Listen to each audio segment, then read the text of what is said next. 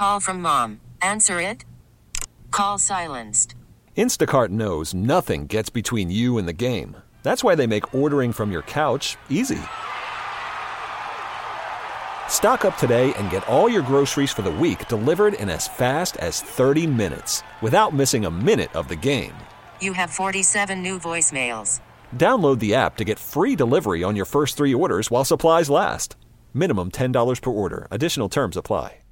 Hey, Rob Bradford here. I have set out on a mission with my good friends at FanDuel to prove what I have known for some time baseball isn't boring. Now I have a daily podcast to prove it with some of the most notable people in the baseball world screaming baseball isn't boring from the mountaintops or at least agreeing to come on our show. Players, managers, GMs, and yes, even the commissioner of baseball, Rob Manfred. It has been a constant wave of baseball's most powerful voices. So join the revolution. Subscribe and soak in Baseball Isn't Boring. Listen on your Odyssey app or wherever you get your podcast. You'll be glad you did. 815 Steve and Ted in the morning here on KNSS. And we have special guests this morning. Uh, Trey and Casey Filter are with us. Good morning, Trey. Are we talking to Trey now or you, both of you? This is Trey. Okay, uh, Trey. My wife's a little, uh, little, little tuckered out. Oh, she's tuckered out. All right. Well, that's excusable. Hey, thanks for joining us this morning. Of course, uh, uh, you uh, have been uh, uh, gotten a lot of attention for a tackle you made uh, at the uh, at the, the celebration for the Chiefs in Kansas City on Wednesday.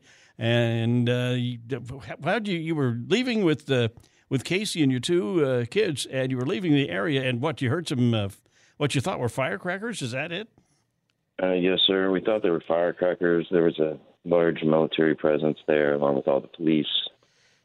Um, so the last thing we thought was that, you know, they were fireworks, or that they were. The last thing we thought is that they were Yeah. gunshots at the time.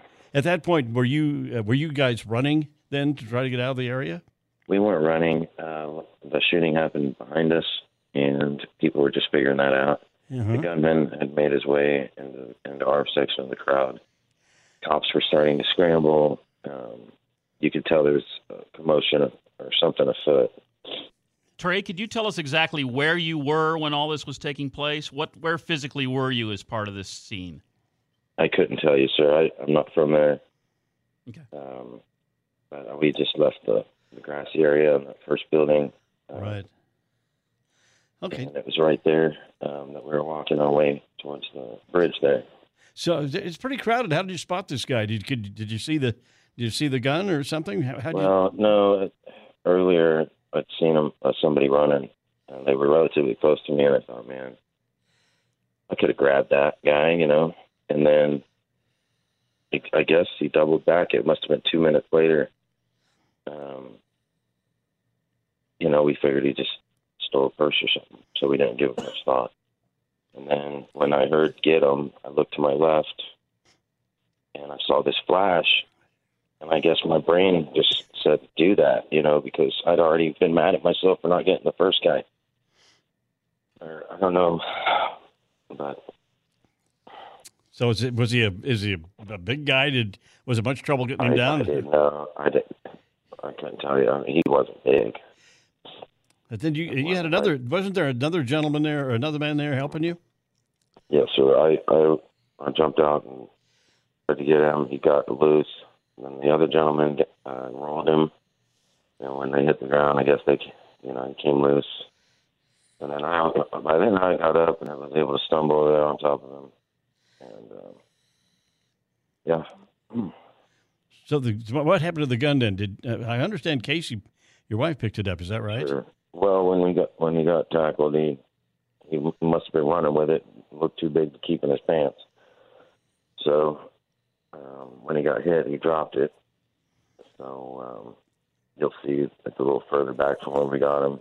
She she grabs that gun and pulls it off to the side. Oh, good for her. That's quick thinking too. Get that get that firearm secured so it can't do any more damage with it. All right, you're looking back on it. Do you think that, that anybody could do this? But Trey, Trey, you know that's not true.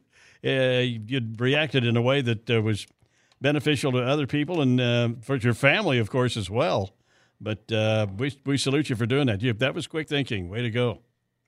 Well, thank you. We're we're all just you know praying for families and uh, learning things as they come to light. Yesterday, that we we did all these interviews that I even have a chance to watch the news itself.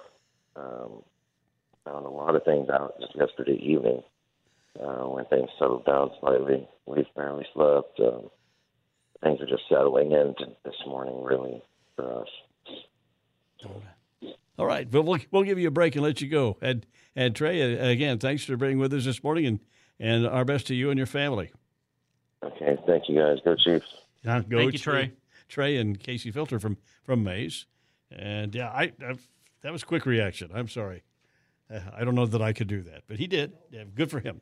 All right, eight nineteen, Stephen Ted in the morning here on uh, KNSS, and of course they were talking about him uh, wrestling a gunman to the ground, and uh, I guess there's some question about whether this guy was even involved with the original shooting, but uh, the police will have to sort that out. In Yeah, Kansas when City. you react to those ci- circumstances, you don't really have time to think. You just react just and go. do what you think is right, and, and everything else will be sorted out later. Hey, Rob Bradford here. I have set out on a mission with my good friends at FanDuel to prove what I have known for some time baseball isn't boring.